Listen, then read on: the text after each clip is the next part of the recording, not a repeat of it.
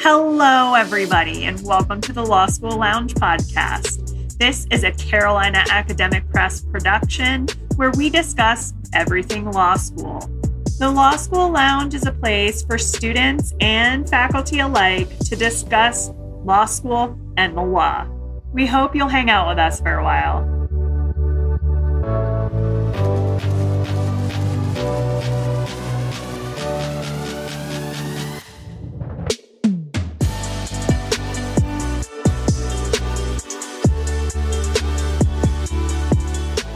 Hello, hello, and welcome to the Law School Lounge. This is your host, Krystal Norton, and I am excited to say that I was joined this week by Professor Laura Riley. She is the Director of Clinical Programs at UC Berkeley School of Law, and she is also the Carolina Academic Press author of Homeless Advocacy. Now, I won't dive too much into it because we talk at length about these points within the episode, but Laura's book is really the first of its kind. Homeless advocacy really takes a look at not just how to advocate for people who are experiencing homelessness through the realm of housing law, but also how to work with unhoused populations when they're your client for any type of case, in any type of circumstance, in any area of law. Laura and I also discuss different models that can be implemented when working with the unhoused population in the context of homelessness advocacy. We also talk about some solutions that are ideas or that have been implemented and how they've turned out.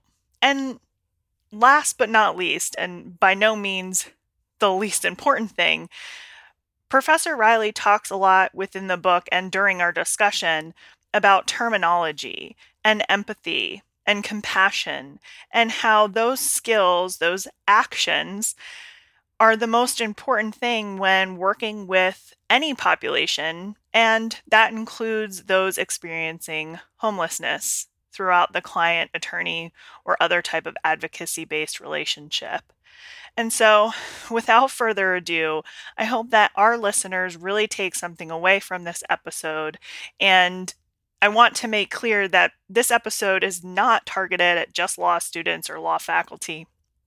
In fact, Laura's book is very much open for anyone who wants to be made more aware, learn more, or work in this space. And the book that she has created works well for those in undergraduate spaces, pre law, or otherwise. And everyone can take something away from this episode. So, thanks so much for being here. We hope you appreciate our discussion.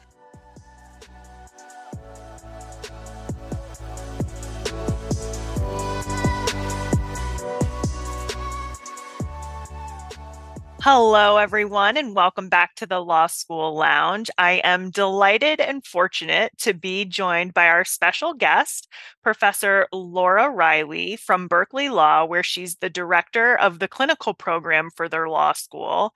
She also happens to be one of our incredible CAP authors. She writes our homeless advocacy course book.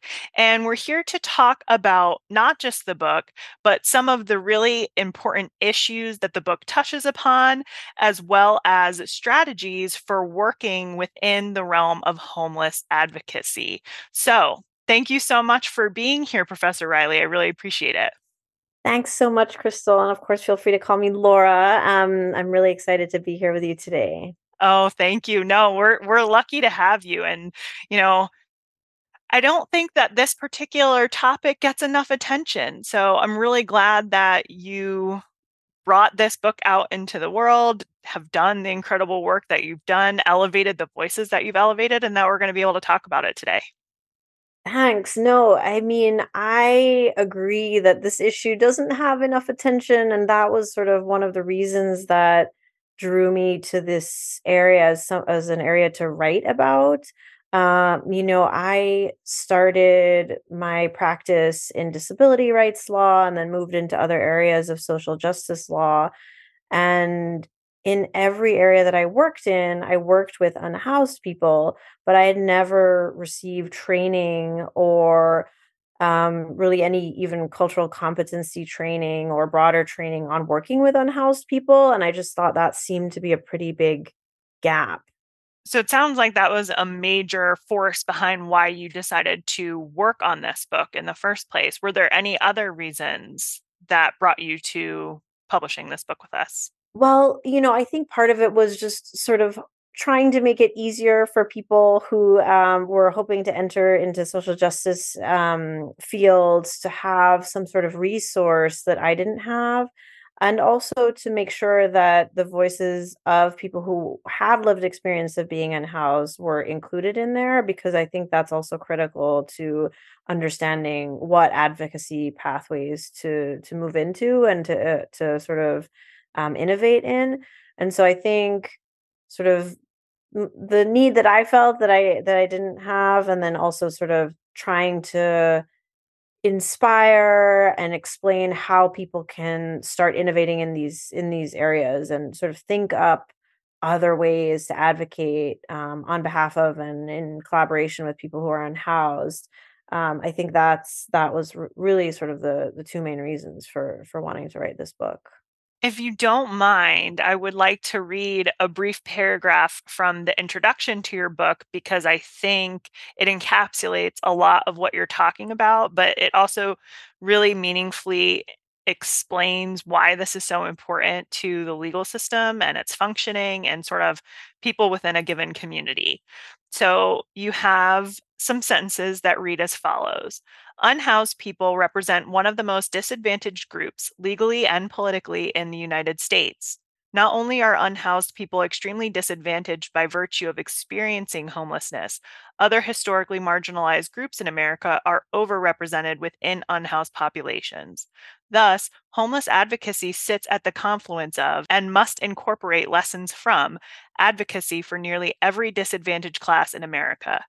An effective advocate must understand the legal and policy issues affecting unhoused people and also the unique socioeconomic factors affecting different groups within the unhoused population. And before that, you talk about equal justice under the law and how that is in forever history as part of the marble entrance of the Supreme Court. And I think this introduction is just so well done and so meaningful. It really sets the stage for a lot of the issues you talk about in the text. Well, I really hope that people sort of don't see unhoused people as sort of a monolith or one population. You know, I whenever we work with clients or work with community groups, it's important to really understand who we're working with, um, especially if we haven't had the similar experiences of our own. That's particularly important. And so, and and of course, some advocates have, but I personally have not. And so understanding the different groups that make up the populations that we're working with and um, what challenges they face, what historical, you know, experiences the, the people before them have faced and um, will help inform how we might be able to work to help the future be a bit brighter. And so, yeah, I think um, understanding the different groups that make up these this population is is pretty critical and i think part of our education and or hopefully part of our education which is um, part like you like you described part of the reason that i included that piece in the introduction. Before we kind of continue talking about this topic you know i noticed that the book is entitled homeless advocacy and then in the text there is a lot of use of homelessness as a particular verbiage or descriptor, and then use of unhoused population. You know, to make sure that I'm as well educated as I can be as we continue to discuss these topics, how do you differentiate between those terms? Is there one that's preferred, and why might that be? Yeah, well, you know, language evolves. And so I think that um, what I say now may not be the case in a couple of years. Um, mm. And I think that's okay, right? So, what we just sort of do the best that we can in the moment that we're in.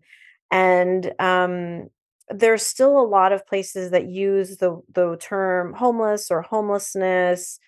Um, when describing a person, I think we tend now to want to not use the word homeless because it's sort of identifying that as part of who the person is, as opposed to a temporary state that's not caused by the person, but that's caused by the systems and policies that they happen to be born into or raised into or um, impacted by.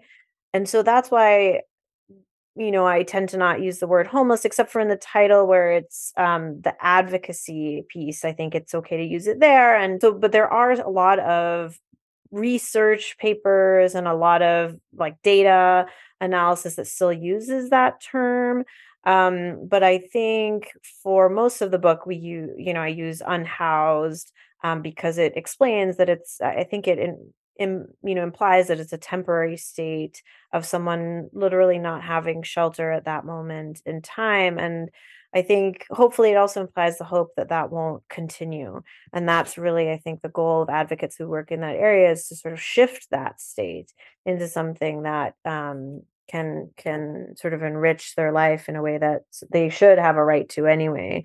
Um, the other term that i think is completely fine to use is people experiencing homelessness um, uh, because again it sort of shows that that's a, a, period of time and hopefully not something that defines someone or is is continuous but that's just a little hard to use it, throughout the course of a book. It's just a bit clunky so i tend to use the word unhoused or unhoused people. No thank you for that explanation. I appreciate it. It's something one of the things that jumped out to me when i took a look at the book was reflecting upon how homelessness as a term has been conflated to be an identity or a characteristic over time. And, you know, I had never honestly really thought about it through that lens, but it's definitely a fair assessment and a fair point. And so it makes sense to switch to a different term to kind of negate those negative thought processes associated with the original term. And in you're not the only person I've had that type of conversation with in this podcast. And so I appreciate your explanation and I appreciate that you talk about that in the book. And we'll talk about the history a little bit in a second. But before we get there, who did you write this book for? Because advocacy and advocates can be a large group of people. So, who was your intended audience and how did you really see this book being used? The primary audience for this book would be law students.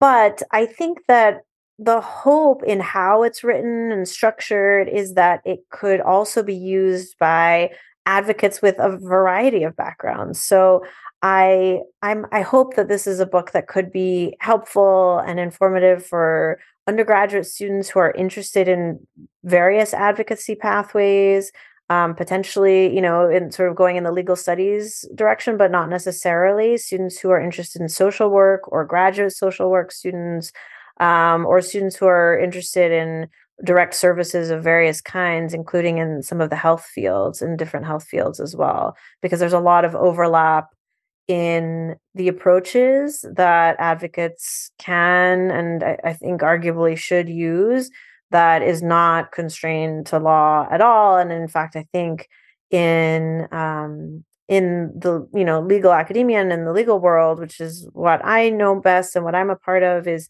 i think we can stand a lot to learn from other disciplines. And so the hope um, while not entire interdisciplinary is to sort of bring in wisdom and knowledge and practices from other groups and see how we can use it in you know legal and policy and other advocacy avenues and I appreciate that. I think there's a lot of movement towards interdisciplinary approaches across the board when it comes to areas of the law, especially because we're finally starting to realize, as a bunch of lawyers and law students, that we're not working on a cloud of our own, that we have all of these other people that we can collaborate with to render the best services for our clients. So I think it's really great that you took that approach here.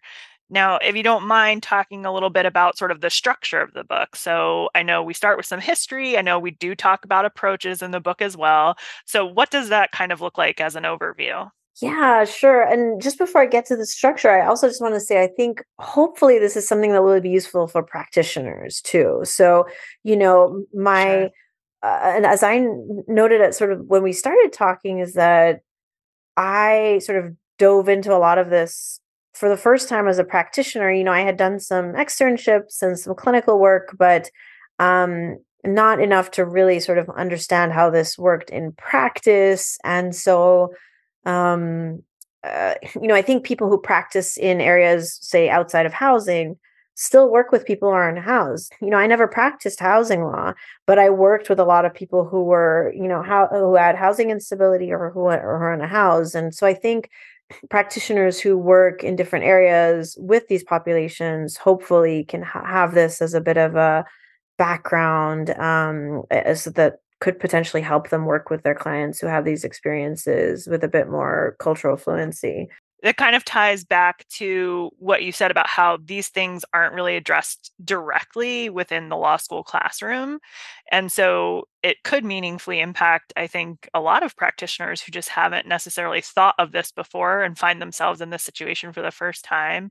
So when I was practicing, I practiced immigration law.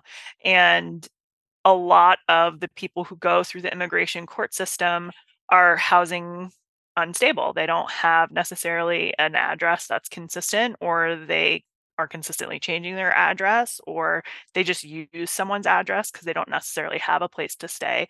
And that really sort of not only impacts your attorney client relationship in a lot of different ways, but it also impacts your ability to work with that client within a system that is very much based on things like notice to an address or sending applications and putting information on forms or whatever the case may be, right?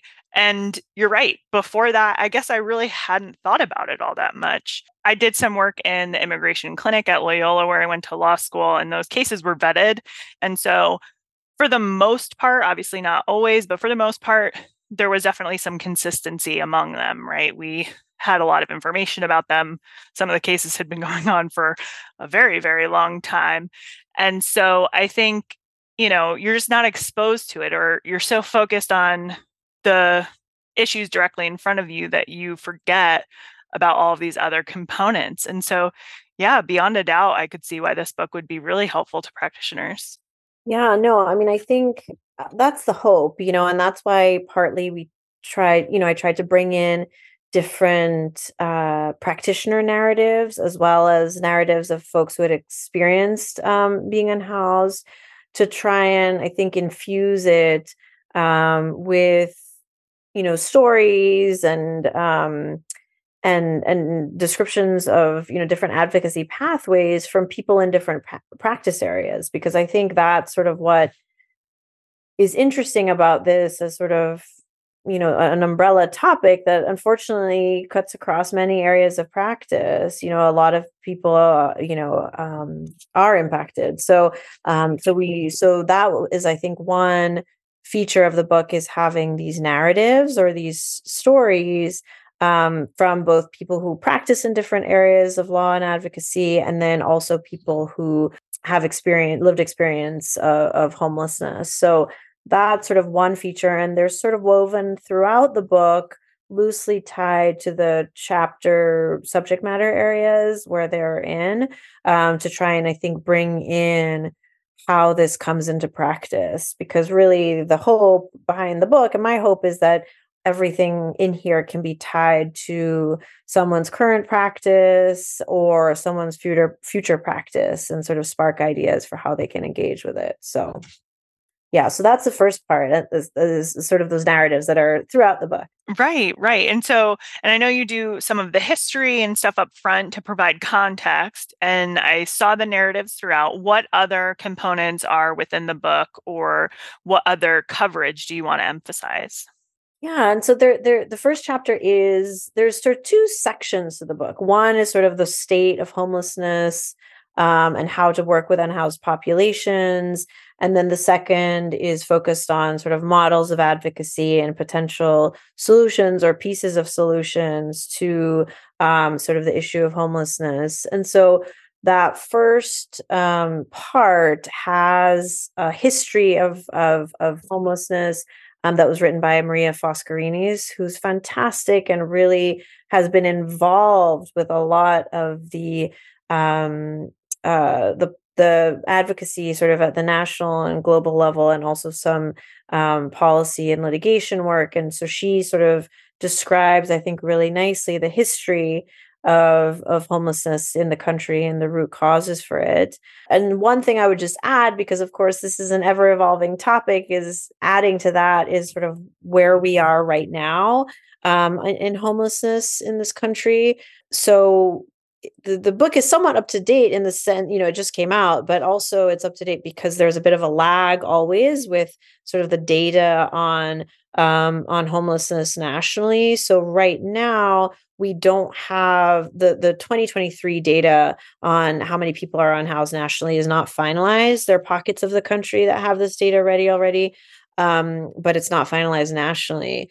The main mechanism for how we um, count people who are unhoused are called point in time counts, and usually those occur, I, believe, in you know end of January, early February, um, mm. and that's sort of the primary source of data across the country because all communities that receive federal funding for um, homelessness services conduct point in time counts.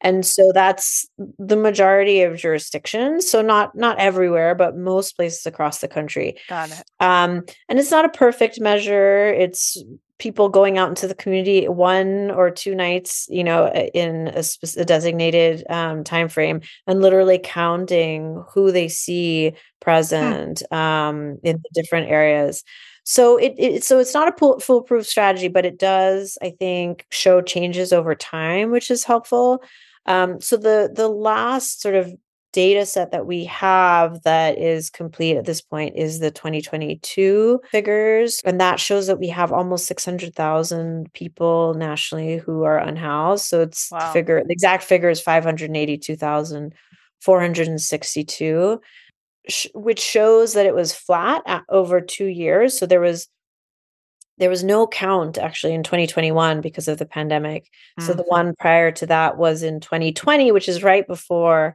um, sort of the COVID sh- shutdown in in March, and so it shows that there was a uh, that it was flat from 2020 to 2022, which we can talk a little bit about why that might be, but um, that is good news that it's flat, but you know it's still a really really really high number. So that ends up looking at the entire population of the country that's still 18 out of every 10,000 people um, so it's we're still looking at huge numbers nationally, and you know they're concentrated in you know a lot of um, urban areas and other you know in different parts of the country. But um, that's sort of where we are now and there you know there's a lot to say about sort of who makes who makes up that population and all that but then i think in addition to sort of the really nice history that maria lays out there's sort of this um, data that c- keeps on coming out annually um, nationally as well. And you said that there are sort of pockets of data that are already available. Do, and forgive my ignorance on this, but do cities regularly maintain this type of data in some way? Is that a data point that should be considered? Yeah, so a lot a lot of cities do come out with this with this data as well. So where I worked out of for many years in Los Angeles, the um, the Los Angeles Homeless Services Authority does come out with their own data set, and then they're sort of aggregated. The, the different data sets that are submitted are aggregated to come up with sort of these national figures. So some of the cities do have finalized data for 2023, but not not all yet. Yeah, no, it's great to know. I, I mean, as someone who I just moved out of New Orleans and and as someone who worked in a city, I feel like it's just important to know your city and its demographics and who, who you're working with and and so that's mainly why I wanted to ask because if you're looking to be informed it seems like that would be a relatively good source at least to start with if it's more readily available. Right, absolutely. And in fact that can be a great volunteer opportunity for people too so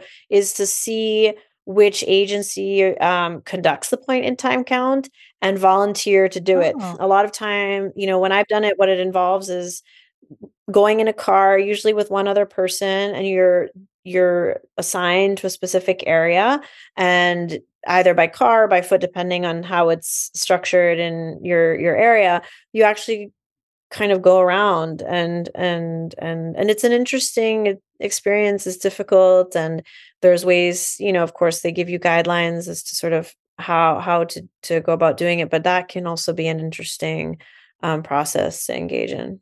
Yeah, I never knew that. That's that is an interesting idea. Um, you know, because I always think of shelters and and different other components, but that's a, a different and unique way to to get involved in this. So I guess with kind of sort of where information comes from and a little bit of talk about terminology, would you mind giving us a little more context about kind of how we got to where we are and what things kind of look like a little bit today? Yeah, I mean, I think that there's so many factors, but I think part of it, unfortunately, is just sort of a lack of um, funding for housing, of affordable housing. Um, so that I think is, if we're going to sort of focus in on one thing, it, that's sort of the main. That's the main one, um, and so that is really sort of, unfortunately, uh, well, unfortunately, unfortunately, because I think it's something that we could do something about. Um, but I think the other things to note are who are most impacted by by homelessness, and that can show a little bit about maybe the the background of this is there there are a lot of populations that are disproportionately impacted by homelessness veterans which is a group that i've worked with uh, quite a bit and people of color and particularly in particular black people we have quite a number of people who are families with children. We a lot of um, disproportionately children the children who are um, unhoused are disproportionately LGBTQ plus, and so taking that population, for example, a lot of times they feel either disowned or have actively been disowned by their family, and so then leave and have nowhere to go, and so that is sort of a, I think a, a population that we more recently in the past you know a couple of decades know is disproportionately impacted um, by homelessness. Yeah, so I think looking at who the people are who are impacted can reveal quite a bit. Yeah, and you talked a little bit about affordable housing. It's interesting that now I think maybe because it's near enough but also farthest far enough to in the past to actively look at housing laws from you know like redlining has been something that's been openly mm-hmm. discussed more and things of that kind of nature but you know i affordable housing especially after the pandemic is i think at the forefront of everybody's minds um, and i think there are just more conversations about looking at you know there was the mortgage crisis redlining all of those things but also you know i've i teach about the chinese exclusion act mm-hmm. in one of my courses and most people are very confused when they find out that you know there was essentially a blatant ban on giving housing to certain people and then it went to the other way where you couldn't discriminate at all and you know, we had this discussion recently. I talked to Renetta Mack. She is the author of our Unpacking Race in the American Jury System casebook. And we talked about how there's this point in time where when the law switches so differently from like one end of the spectrum, essentially embracing discrimination, to the other end, that there are still people who are working within that system that only know the former system of discrimination. And so to assume that they're able to just kind of take that hat off and just all of a sudden not discriminate or enforce the law. And I think housing is one of those areas where those things were a problem, but no one ever really talked about them or nobody's ever really thought about them in that lens. Is that fair or is that something that you've seen or sort of the evolution of housing law in general? Yeah, that's absolutely right. I wanted to ask you to say more about sort of what you were saying about sort of taking the hat off and sort of putting it aside were were you mentioning were you thinking of sort of the person who was impacted by the the discriminatory laws beforehand or the people who sort of were the gatekeepers to the to the housing initially? Yeah no it's a great question. yeah I, mostly i was talking about the people involved in the system itself in terms of now enforcing this new law that has changed to be something completely different. Um, you know because we come into these systems thinking that we have impartial arbiters or impartial judges and you know to think that these people are just able to like a switch think differently is not necessarily realistic. Um, and you also have to think about who wrote the laws and what hat were they wearing when they wrote the laws and all of those types of questions. Um, and you're also right to say because we we talked about this as well you know being the juror who's now in the system and expected to perform as a juror like what do you do? Uh, what does that look like? How do you feel? Do you feel safe those types of questions and i'd imagine it's the same thing in this. It's there was a you know we talked in the beginning about the descriptor of homeless and what that meant as a characteristic. And I could see when something like that switches, people are like, oh, well, that's like a handout, or that's they're ascribing attributes to that person um, once they're able to get maybe these new benefits or these new programs that are now open to them. So I think it's probably, I started out talking about the system and the people in it, but I think you're, it's fair to say it's probably both people or everybody involved. Yeah, no, it's it's it's yeah, I thought that was interesting because I think it probably is everyone involved and sort of how do we shift to to to improved circumstances and improved systems and how do we sort of shift enough that it's actually working you know? Um, and i think your example is exactly right you know of redlining and some of these laws shifting um, you know is looking at sort of who historically in this country has had, had access to property and then you know housing you know later on. And of course you know black americans have been historically excluded for for years and years and years and years and years. And so then like you said even when we have laws that shift um, are the are the property owners doing workarounds to sort of continue excluding people and certain groups of people from from access to housing? Of course that that has happened and, and you know may continue to happen. There's also then the the reality that even if it has shifted sort of the, if the law has shifted we still don't have sort of this generational wealth or generational assets. You know, generational wealth, that term makes it sound like, you know, we're handing over millions of dollars from one generation to the next. But I'm just thinking like some equity in a mm-hmm. home, you know, um, that may not be a lot, a lot of money, but sort of secures someone's position and avoids housing instability.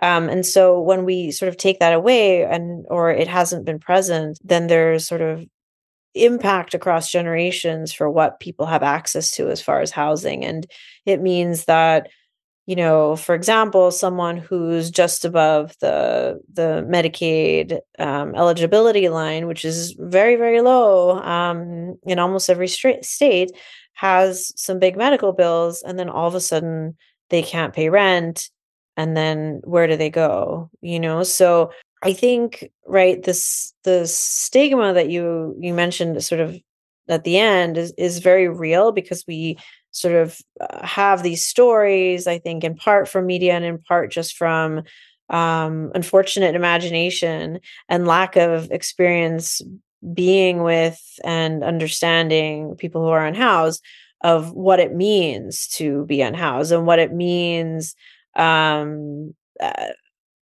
what it reflects of someone if someone is unhoused.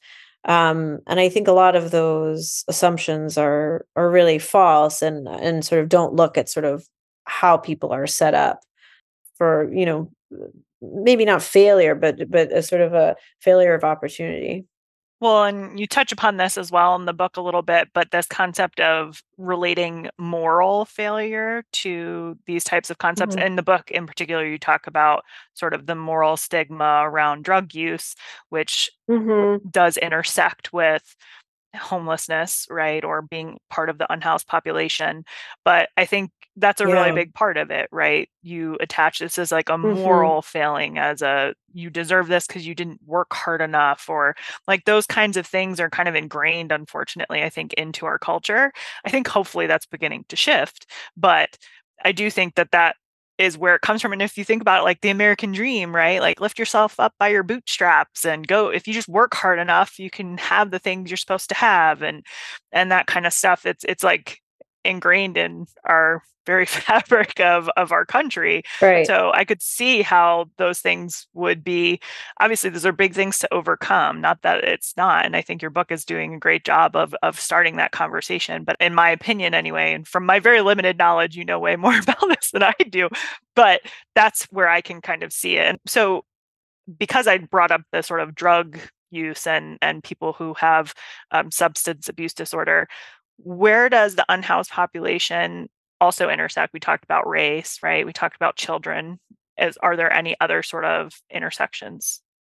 Yeah i mean i think uh, uh, for as many identities as exist there are intersections with uh, you know people who are unhoused you know? And so i think that's important to remember. Um i think you know one thing that comes up with uh, you know the sort of the example of sort of drug use is I mean, I, I, think one sense is, you know, maybe mental health disabilities um, and the lack of treatment and services.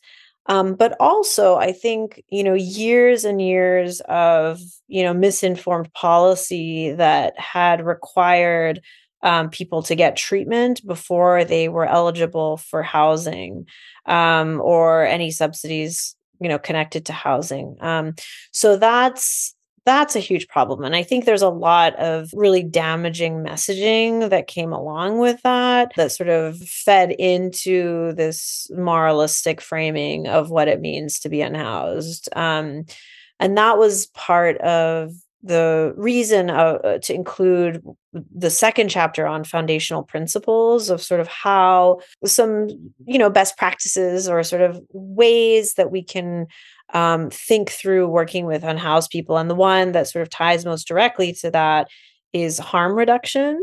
Um, so, harm reduction is really sort of a, a set of humane approaches that is sort of based in the realities of people's experience uh, that require providers you know you know legal services providers health and human services providers and others to meet clients where they are um, and so that often means reducing the harmful effects in engaging in harmful uh, health behaviors instead of only aiming to eliminate the harmful health behavior itself. So, for example, you know, in syringe exchange programs, there's an implicit acknowledgement that someone is probably using drugs, but you're making sure that you're reducing the harm that they're experiencing in doing so.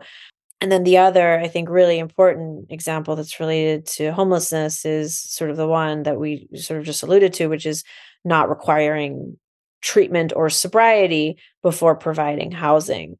Um, it's not the right order. You know, we know it's not the right order. There's there's a lot of studies showing it's not the right order, but I think it you know you know trying to trying it the other way sort of appeals to sort of the negative and false assumptions that people have about people who are unhoused including things like they people don't want to work when in fact we know that most people who are unhoused do want to work and there are a lot of barriers to being able to do so um, so there's sort of the harm reduction is one of the foundational principles the other is housing first which is the opposite of treatment first and so it's sort of centering this need for housing, right? It seems so clear when we say it out loud, but basically what it does is it takes away conditions for housing um, and prioritizing people's immediate need for permanent housing and sort of taking away the barriers to to accessing it so that is really i think the most important thing of all and then the others are trauma informed um, care and client centered advocacy as well well and I know you also have in the book a talk of criminalization of homelessness. So, how does that fit into these approaches you're talking about? Yeah, I mean, I think in in so many ways, but one that sort of ties really closely to what we just talked about is um sort of for example the ban the box campaign which i think was a really really powerful um, example of advocacy in this area is um, really you know, in, in, a lot of job applications, there are, and but used to be much more so, there would be a box that asks about people's criminal history. Of course, what that does is it means that a lot of people who are otherwise qualified for positions are taken out of the running because people get nervous about what that means, um, and they sort of create, you know, stories around what that could mean for someone's uh, capability in the role. And so taking that away can actually sort of set aside someone's criminal past since if they're able to apply for the job it means that it is in the past um, and sort of allows for a pathway forward for people and facilitates people doing what they would want to do which is to work and to sort of help you know provide for their own housing and other ways of well-being and we talked a little bit about these different models and we talked now about criminalization and related to employment which i know is also a big moving piece here. But what other sort of solutions might you see moving forward? Or what other kinds of areas do you see where there could be a solution it's maybe not there yet? i think veterans you know in a, a group that i've worked with yeah. quite a bit you know i think most of us even if we haven't um, served personally, I think can sort of understand the risks and hopefully the duty that we might have as a society to veterans. And so there have actually been some areas that, ha- you know, some jurisdictions that have successfully eliminated homelessness for veterans because they've really focused on providing mental health care support and importantly in this in in with this specific population is making sure that there are people who are helping link veterans to the services that they do qualify for through the VA, the Veterans Administration, and, and other other groups. So I think that there have been success stories there in sort of you know in certain areas um, not nationally but i think you know in, in certain areas there have been which is which is great um, and so i think one of those is just sort of prioritizing it making sure that we you know but i think that is sort of the danger is is sort of thinking sure. of certain people as more deserving than deserving. others, it goes right? back to what we were talking about earlier right? You know this idea like do you deserve it? Is it moral? Are you moral? Like all those questions. Yeah. Totally. no, yeah exactly. So i think that's you know i mean i'm hoping that we can think of and actualize housing being a human right, you know, internationally and then domestically as well, because ultimately that's, um, you know, if we establish it as a right, then that's that would i think hopefully propel us to sort of come up and be innovative. But i don't think we have to wait for then to to to sort of to to work on different pathways you know? I think um there are definitely pieces of the solution that we know about and I think can work on now. I'll, I'll, talk about a few. So, one, I think, is, you know, Adele Nicholas is one of our practitioner narratives in the book, and she's a, a, a litigator and advocate in Chicago.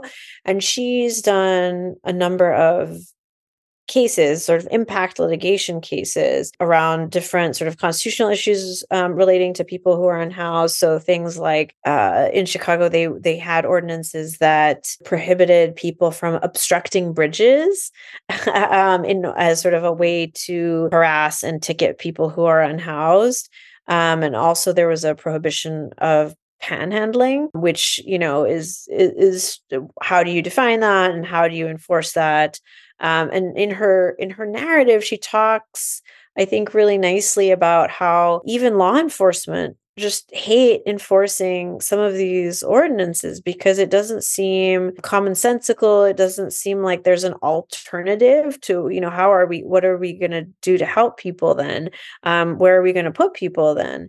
Um, all it does is it moves the problem around and becomes sort of like a political slogan or way to rally support before an election. But anyway she talks a lot about sort of her impact litigation cases and then you know being able to set precedent with that so that you know if another issue comes up where it sort of seems clear that an ordinance is unconstitutional then the burden of the advocate becomes lower if you have a decision in your favor. And then she talks about how she worked with the ACLU to sort of write a letter to the city saying you know we think this particular ordinance is unconstitutional. And then it was repealed before a, a, legal matter had to be brought before a court. So I think, you know, I do I don't think litigation should be used for everything, but I do think that that is a pathway that can be really helpful and, you know, if done thoughtfully can sort of help create helpful precedent. So that's one way is sort of what we think of as sort of a very traditional, you know, uh, legal advocacy pathway, impact litigation.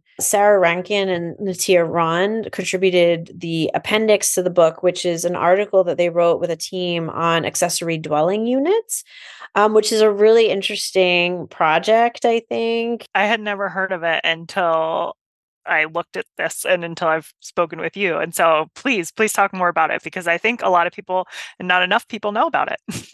yeah, yeah. So they're they're called accessory dwelling units or ADUs.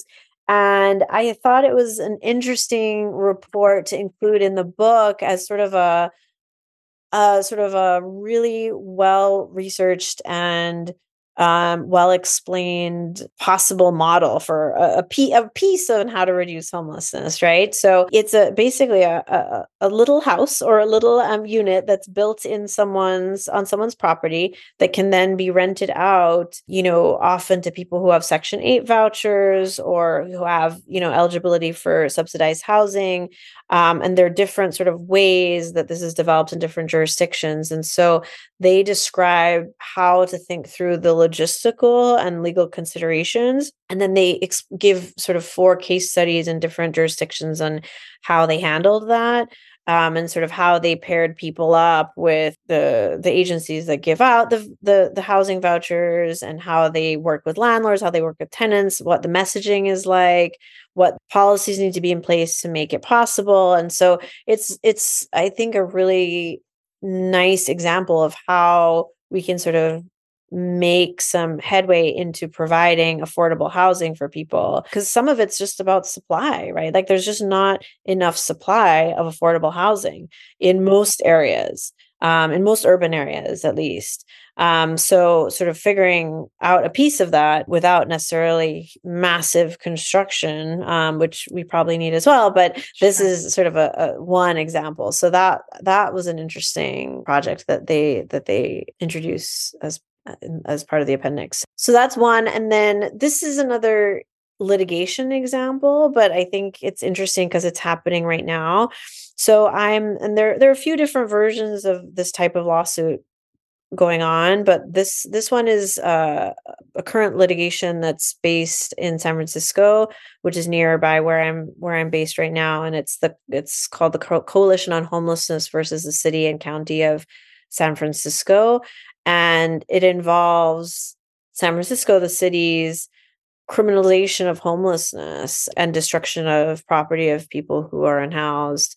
And where it is is that in December 2022, so I guess almost a year ago now, there was a preliminary injunction preventing San Francisco from arresting people for sitting and sleeping in public where when they have no realistic access to shelter or housing. Uh. So yeah, so this sort of stemmed from a Ninth Circuit decision, uh, Martin v. Boise, bringing up different facts, and so we'll we'll see I see. We'll see where it goes. I mean, I think, you know, it's really an acknowledgement that criminalizing homelessness in some ways can be, you know, not just offensive to people's dignity, but also unlawful. And so um, we'll see where that goes. But that's something that's that's ongoing now. And I think different areas of the country are looking to. It's so interesting to hear you know as and like i said i lived in a city and now i guess i technically live in another city but it doesn't feel like a city but anyway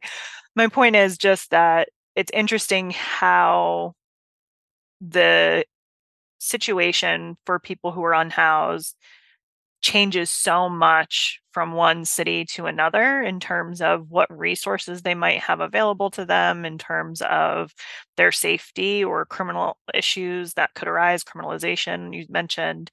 So do you have any cities in mind or do you talk about any cities in the book that maybe are getting it right based on or at least doing things in the right direction that are having a positive impact because i do know you know from just basic reading please know that it's just basic reading but that you know all of the cities especially in california where you're located they're kind of all doing a little bit of a different thing, or I should say the West Coast. So, like you have Seattle and you have Portland and you have different cities in California who are particularly having a lot of issues with affordable housing right now, which of course has seemingly, I guess we'll find out for sure next year, increased the unhoused populations within those locations. And so, you know, at this point, they they're kind of forced to come up with do to do something. So have any cities done anything that you're aware of that seems promising, at least in this regard at this point? Well, I think one thing that's happened nationally and to larger extents in certain counties um, because of COVID, and hopefully we'll learn some lessons from this, you know, as we study this, you know, over the past couple of years and maybe as things change, is we had, you know, national eviction moratoriums, and then we had county eviction moratoriums that continued beyond the national one. And that is huge, right? Because that means that people who couldn't work um or, you know, because of covid related, you know, issues and therefore couldn't pay their rent or couldn't pay the entirety of their rent weren't made to become unhoused. You know, they were still unstable and I'm sure had a lot of stress and concern about it, but weren't being evicted. And that is huge to think about. How is that sustainable? What could we do to make sure that there are fewer evictions?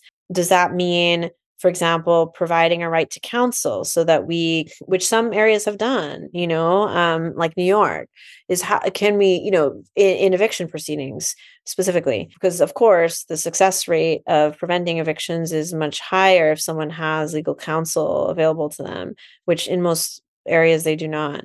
Um, so I think places that are considering a right to counsel in eviction proceedings, that's a huge step in the right direction. And then, of course, there was rental assistance that came out of the federal government during COVID. And there were more federal housing vouchers that were given out that, you know, really helped secure or at least contributed to the sort of the strength of the safety net during that period so looking at how can we make sure that we are we continue that in certain situations? So maybe not in sort of such a widespread manner but how can we look at that and see how we can learn some lessons going forward in in specific jurisdictions and and and you know tailor it to to what the people need in in different areas?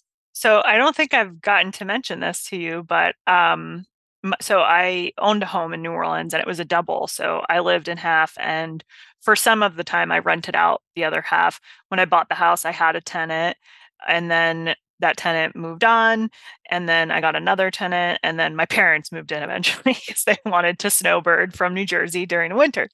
Uh, but blame them yeah. I know i know it was much better weather in the winter in new orleans at least in the winter anyway. But yeah so it, i do have like kind of an interesting perspective i felt that that whole experience was really eye-opening for lots of different reasons one reason was when I was setting rent, I was like, there's just no, I can just set whatever I want it mm-hmm. to be. and if it's too high, that just means I don't get a renter. Like there's no, you know what I mean? The market kind of sets itself, which I think a lot of people don't maybe realize that's how it works. or if they do realize, they don't really get it until they're in that position.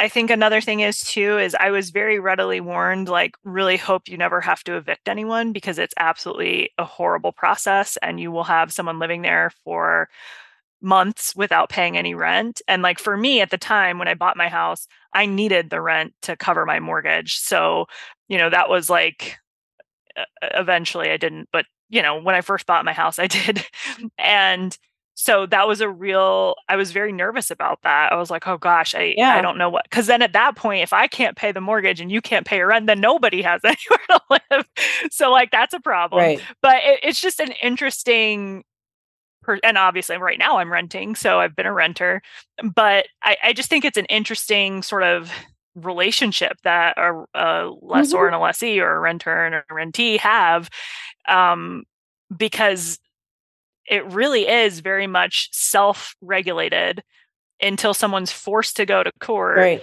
and in that situation there's a lot of things at play by the time you finally get to that stage like it i don't know it, it was just a really interesting experience and so i hope that everybody tries to consider all of the perspectives because you know obviously i was just a little homeowner with one little rental i'm not like a multimillionaire business with like lots of rentals but you know my housing stability was dependent upon my renter for a while mm-hmm. and so i think I don't know. I don't know why I bring this up. I just bring it up to say that you know, I think there's there's just so many moving parts and nobody is really involved until it's at its worst, right? I think if something could be done up front that that might alleviate a lot of the problems like a renter would be more inclined to rent to someone if they knew that that person had some sort of rental assurance if goodness forbid they got really sick or they had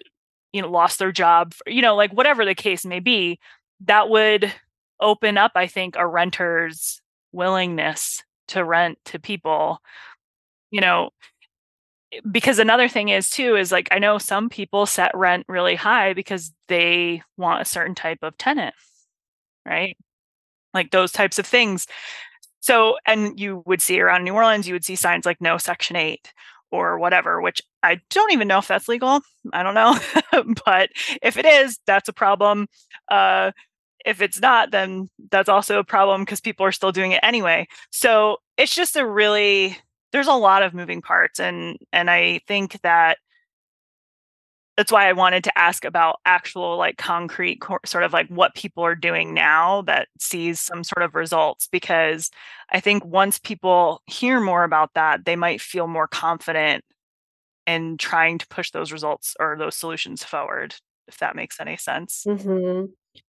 Yeah, no, and I think, you know, you draw some distinctions that are important you know like someone who's a landlord who has one unit that they're renting out versus you know like a uh, a, a management company that is leasing an entire apartment building and there are you know 100 units and they own you know 10 of these buildings in the same area. I mean the the impact of one person not paying rent is very different for those two you know and so hopefully policies and how they figure out vouchers you know accounts for that right and i mean i think part of the ADU appendix that they talk about sort of the different legal and, and logistical uh, factors to consider.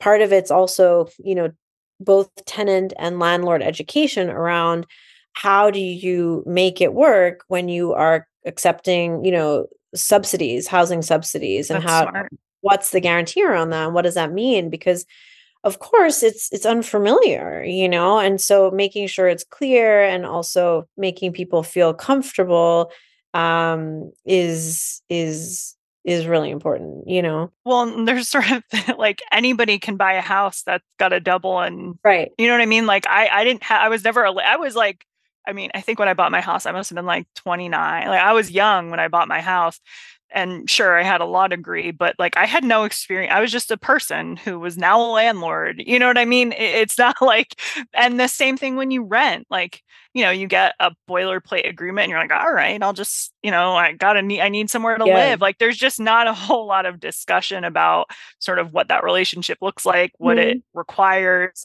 you know so i think education would be a really unique aspect of of that and i think getting more people involved in the area of housing equity would be really important in that regard too as far as like educating people on what housing equity means and what that looks like mm-hmm. Mm-hmm. but if you don't mind i know we started out part of this conversation talking about how you hoped that whether in law school or out of law school and practitioners that they would take something away from this book so if you had one thing that they could take away what would it be that they should be able to write part two of this book you know and i don't know what it would say yet and that is my hope is that the takeaway um is we have not figured out all the ways to you know solve this complex issue of homelessness um and i think we know some fundamental things like we need to provide housing. I mean that's sort of first and foremost. Um how do we do it how does it depend and vary based on region the people who are impacted you know the politics at play in your area will really matter a lot. Um, so i think what I really hope people people take away is that um, this is an area that needs creativity, needs attention, needs you know ad passionate advocates, uh, and so I hope that people sort of take this up and can can sort of incorporate that into any form of work that they that they go into. I appreciate that. And my last question for you, if you don't mind, as a professor or somebody working in a legal clinic, you know, right now there's a lot of talk around ABA, particularly Standard 303, so professional identity, cross cultural competency. How do you see what you talk about in this book and the skills that it offers intersecting with those types of requirements that law schools are seeing now?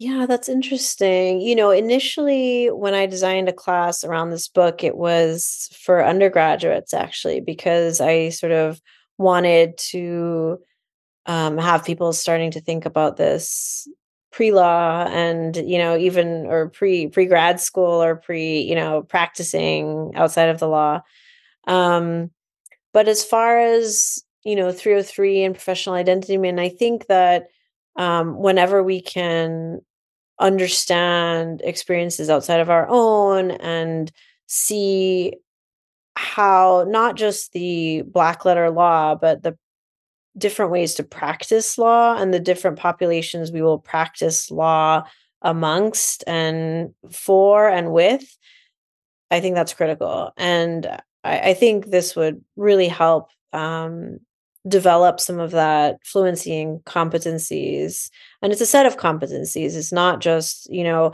um you know one there's one path or one way to work with people who are unhoused it's sort of looking at intersectional identities you know intersections of experiences and sort of understanding how working with people who are unhoused can help benefit people who are working in various social justice areas and and outside of that as well. And i think that that can help people who are hoping to work in social justice law, law legal areas full time or who know that they want to take on pro bono work even if they're working in the private sector which is extremely valuable as well. Well, if you don't mind me saying, at a minimum, I feel like these sort of all of these discussion topics and all the things we've talked about, they emphasize kindness and empathy and and all of those things that you know not only make you a better advocate but quite frankly a, a better person so i think everybody should embrace these things that your your your themes that you've talked about throughout and sort of these skills because you know that's what we should be aiming for right so I think that covers it on my end, Laura. But was there anything else that you wanted to touch upon that we didn't get to? No, thanks so much, Krystal. It's been so lovely chatting. I think, you know, I think, yeah, empathy as a skill is important, right? Not just as, you know, a state, but as a skill. And so I think figuring out how we turn empathy into action is the key. Yeah, emotional intelligence. It's one of the the important things I've always talked to my paralegal students about it because they and I actually think they would really find your work very meaningful as well because they work with the clients a lot. And so, you know, I always tell them about emotional intelligence and how to incorporate that into their daily lives and, and the work that they do. And your book is full of that. So I appreciate everything that you've you've done and I look forward to seeing what you do next. Thanks so much, Krystal. It's so nice chatting with you. I appreciate it.